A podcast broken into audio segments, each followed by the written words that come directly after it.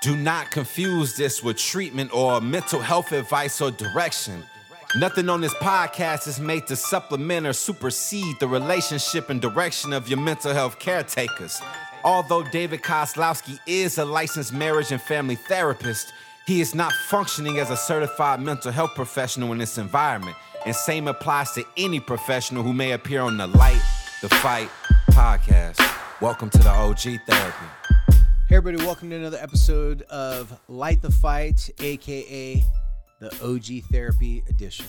As always, I'm your host, David. In today's episode, we're going to be taking a little bit of a break from the intense, really deep dive we've been taking on borderline personality disorder. And I want to do an episode today specifically for you fathers out there who are desiring to be a better father or a better version of your former self or Maybe you're trying to break some serious cycles of bad fathering that has been passed on from generation to generation, like someone you may know. Now, I'm not saying the guy who raised me was a bad dad, but if I were to be his counselor and if I were to sit him down and I was to have counseling sessions with him uh, while he was a young man growing up, I would have given him lots of things that he could have done differently.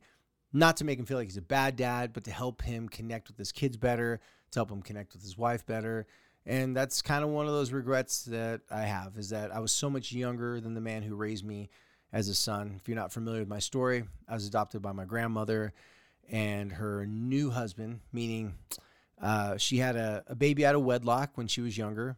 And then she married or met this guy, and this guy, Kozlowski, right? My last name. Uh, he's this guy from New Jersey, stationed in the military in Hawaii. She met this. She met him. They dated he married her, adopted her uh, her daughter as his own, and so that's how I got the last name Kozlowski. And in their situation, you know, they're so much older than I was. By the time I came to have this knowledge and understanding, he was already retired an older man, and a lot of the things weren't relevant anymore. I gave him as much advice as I could, and he'd listen to it. But unfortunately, last you know years of his life, he was you know he suffered from a stroke and was paralyzed. So since I can't give the information to him and the other fathers of my family tree, my biological fathers and grandfathers, and so on and so forth. I'm going to give it to you guys. And I want to start off by talking about criticism and judgment. Criticism, first of all, is something that's necessary to help our kids, to help bring the best of our kids to the surface. We always want to be able to let our kids know when they're making mistakes, get them in line. Order, structure equals safety. So we kind of intuitively know as dads that if we have high standards that we expect of our kids, if we, you know, hold their feet to the fire and if, if we ask a lot of them, that it can bring out the best of them. The challenge is to not make it personal.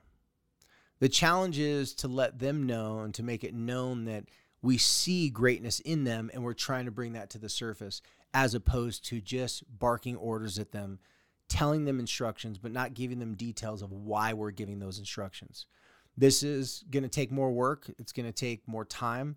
For a lot of you dads out there listening to this, um, I want you to pay close attention because I'm not talking to you about some cheesy, fluffy stuff that, you know, even though I'm a therapist, I'm not telling you to act like a therapist, to talk like a therapist. In fact, that's not what I want you to do at all. Because if you were to change the way you talk to your kids, meaning use different words and, and act like a different person, that could come off as being disingenuous. And I wouldn't want I wouldn't want any of you to fake who you are, to change the way you dress, talk, or act, just to be able to have a better relationship with your kids. Now, assuming that you're not, you know, acting inappropriately and, and being a horrible parent, most of the people I talk to and the people I come across, especially dads, are just not as um, equipped or don't have the tools or don't have the ability that um, they need to be able to have a better relationship with their kids and to be more influential.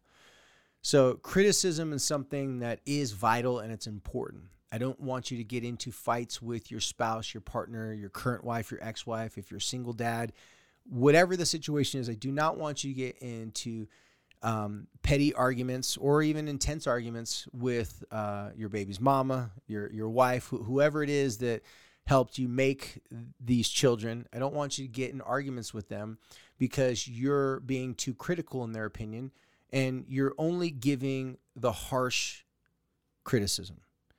If you're focusing or one of those dads that love to point out all the negative things that they're doing, you're probably doing it too quickly. You're not timing it well. And if you do it too quickly and you're not timing it well, it's not going to be received well. For example, I coach my son's little uh, league basketball game. I don't know what they call the leagues, but it's basketball game. He's eight years old. And I can see some parents that are a little too critical. And the reason why I say they're being a little too critical doesn't mean that they're bad parents. It means that they're timing their criticism bad. So, for example, we're coaching one game. This one dad, he was really hard on his kid and like, come on, do this, do that. I I wanted to say those things to my kid because my kid was doing the same stuff, like you know, thumb like finger in his nose. My kid wasn't actually picking his nose, but just kind of daydreaming, wondering, wasn't playing defense, wasn't covering the person they're supposed to be covering. This dad was losing it. I was biting my tongue. In my mind, I'm saying he's just eight years old. If I call him out while he's in the middle of the court right now and embarrass him, then that's not going to help the situation. So at the timeout, I told all the kids, hey, listen, get your man. And I was telling all the kids what the dad was saying, but I was telling it to them at a time when they all had, when I had all their attention. And if I could have pulled that dad aside, I said, hey, you're right. I said, but screaming it from the sidelines, yelling at your kid, the kid kept on looking at his dad and it was distracting him more. So his dad wanted him to pay attention to play defense, which he wasn't doing. But because his dad screamed his name, screamed his name, then he's paying attention to dad, and the kid that he's supposed to be covering ran right by him and scored a bucket. Happened multiple times. In fact, it happened to my kid a couple times too. So I was learning from watching this dad. If I wasn't the coach, I might have been tempted to yell from the sidelines as well, but I didn't. And I don't feel this dad is a bad dad. I'm just using this as an example. The example is the timing. Criticism needs to be given in bite sized amounts and at a specific time to help bring the best out of your child. So if you wanted to bring the best out of your child, dads, I would strongly suggest that you bring up the criticism in a manner which conveys that you're trying to bring out the best in them. Lead with something along the lines of, hey, listen, you did a great job today. You worked really hard. I liked your intensity. You know, give them three or four compliments. Now I'm going to tell you something that I think you could work on when you're out on the court, you have to make sure that you know where your man is at at all times. When you're playing, if you lose your man, look for your man and be able to find him. Once you find him, then put your hands up and do all these other types of things. That's constructive criticism, that's helpful criticism. There's lots of, you know, terminology to let people know. That's the type of criticism you want to focus on. But dads, we get emotional in sports, school, anything that we think could be embarrassing to us we get emotional. Yes, me, you. I struggle with this a lot. If you've listened to any of my other podcasts, I talk a lot about the father, oldest son, mother, oldest daughter relationship. Well, I've got one girl, one son. So my only my son is my oldest son. And it's very frustrating for me because I think in my mind when I was his age, the things that I used to be into, the things that used to drive and motivate me. And he's not motivated by those same things. And if I'm being totally honest, it makes me very frustrated and angry. If I'm not careful, which sometimes I'm not, sometimes I'm careless, sometimes I'll give disappointment and frustration towards him that my primitive old school brain wants to tell me it's okay for me to to be angry at him and frustrated at him. It's okay for him to to feel my wrath and my heat because it's a tough world out there and I got to toughen him up. But if I'm being the conscious, clear-headed, calm therapist right now, that is not true. Those are my emotions telling me that.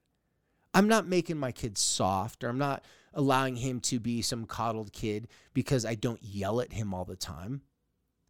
If I'm at my best, and this is what I suggest for you guys because I'm not always here, so I'm, I'm working on this myself.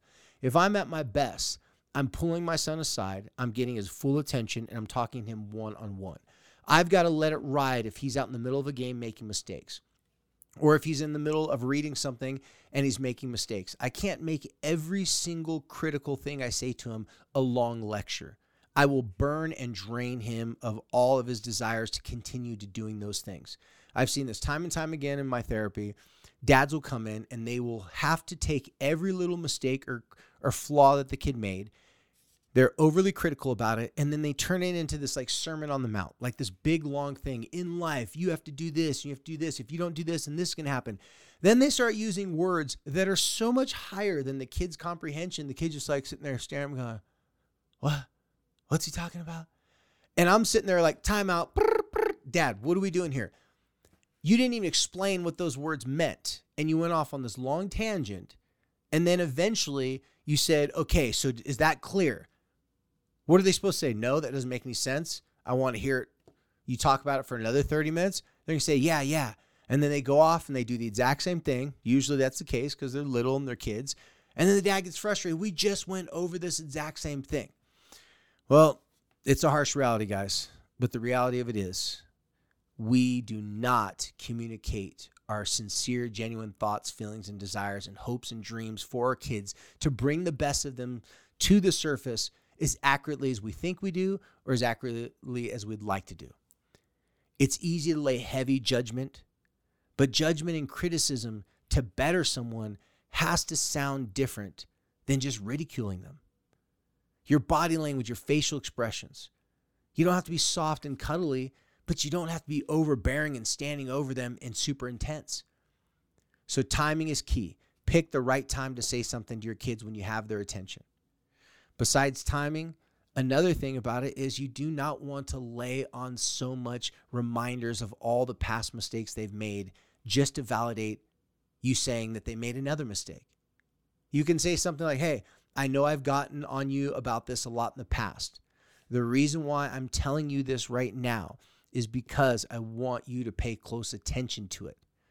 Then start the judgment or the criticism of their behavior, but make sure that you're focusing on their behavior or what they did that was wrong. And also make sure that they see that there's other things that they're doing at the exact same time that you are looking for. It's easy to point out the negative things about the outcome or the behavior. It's hard to be creative and say, listen, yeah, you didn't win the game. You didn't do this part and this right. And we can talk about that later. But here's the things you focused on. So I'm going to give you credit for all the things you did. And, very powerful word, and I'm also going to hold you accountable for things you need to do better next time. Do I have your permission that next time you make a mistake in this in this area to call it out? Or would you prefer me to give you some sort of sign and signal during a game or during a, a school assignment or whatever it is would you prefer me just to give you like a little hint or a little hunch or a little signal to let you know don't forget about that? Because you may have a kid that's at a different age, and you may have a kid that one kid needs you to be reminding them, and the other kid is embarrassed by the reminder. Maybe you got an elementary school kid versus a, a middle school kid. That's gonna be totally different. Come up with some sort of partnership agreement with them, something that you can communicate with them that, hey, when I do this, this means I'm serious. This means this is important when I do this, it's not personal. I'm just trying to make it, you know, be brought up to your attention. My son and I have this thing because I will not beat my son. I will not hit my kid. I am so against that for so many reasons I couldn't possibly explain to you. But the big reason I'm sure you could guess because it happened to me. Now, does that mean that I don't believe that I can't be firm with my son, that I can't be serious and let him know that there's, you know, some some things in life that he can't be playing around with? especially when it comes to safety? Absolutely. So my son and I have this thing. I say, son, look at my face. Now, I'm usually goofing around. I'm usually, you know, just kind of lighthearted. But when I look at when he looks at my face, I go, when you see my my eyes scowling like this and I'm looking tense like this, I've trained him over time and I've told him, does this mean that I'm angry at you and I'm mad at you? Or does it mean I don't like what you're doing and I want it to stop? You don't like what I'm doing and you want to stop. How does he know to answer that? Because I told him over and over again throughout the past couple years if I grab your arm, if I squeeze your arm tightly and I look at you in the eye and say, Look at me, look at me right now, that means I need you to take this serious. It doesn't mean I hate you. It doesn't mean I don't love you. In fact, it means I love you so much, but I don't have time to be soft and cuddly and talk to you about it. It's very urgent. So, because I've done this over and over and over again, and my wife seen me do this, my wife knows I'm not being an overbearing dad. I'm not shaming my kid. I'm not going to hit him. I'm not going to be upset with him. Because, by the way, my wife was really worried because how angry I'd get sometimes. She was worried that I was going to hit my kid.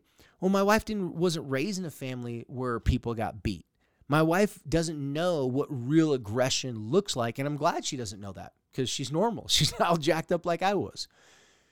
But for her to see me communicate to my son the difference between this is, hey, knock it off, here's some criticism, here's some judgment, versus this is serious and it's got to stop right now because, you know, you could be in danger for some way, shape, or form. I'm just trying to protect you and help you.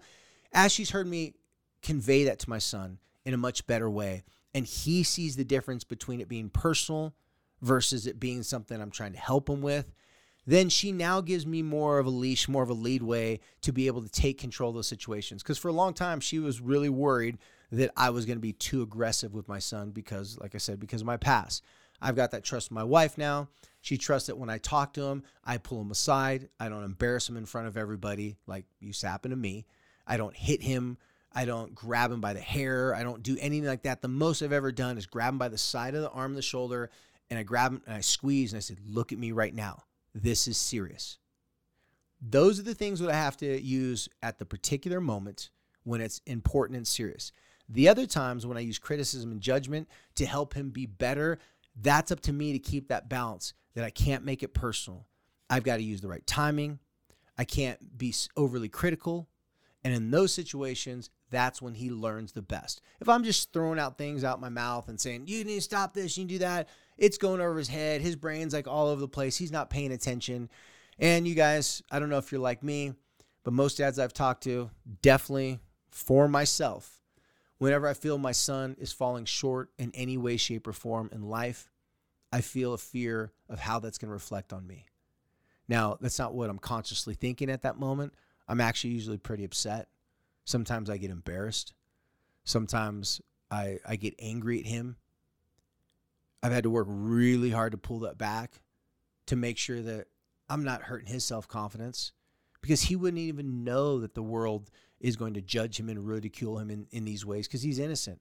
I'm the one that's putting him on that. Now, does that mean I don't tell him real tough things and have some honest, hard truths with him?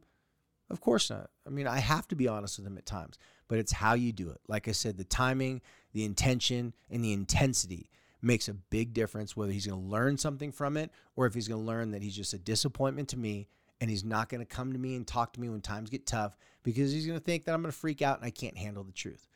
On this podcast, we focused, in, in my opinion, far more on moms freaking out, almost as if dads don't freak out.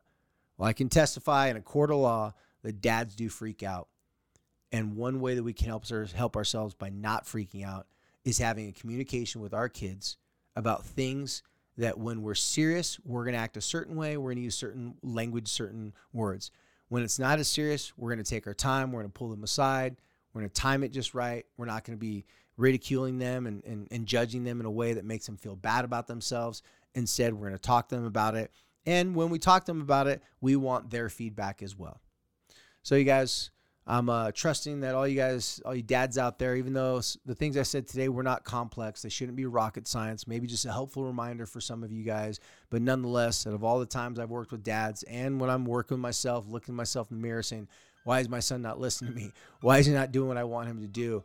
These little uh, nuggets of advice and suggestions are things that I have to remember and I try to practice on a day to day basis myself. So, as always, you guys, thank you for joining us here on OG Therapy and on Light the Fight. And as always, thank you for helping us to light the fight.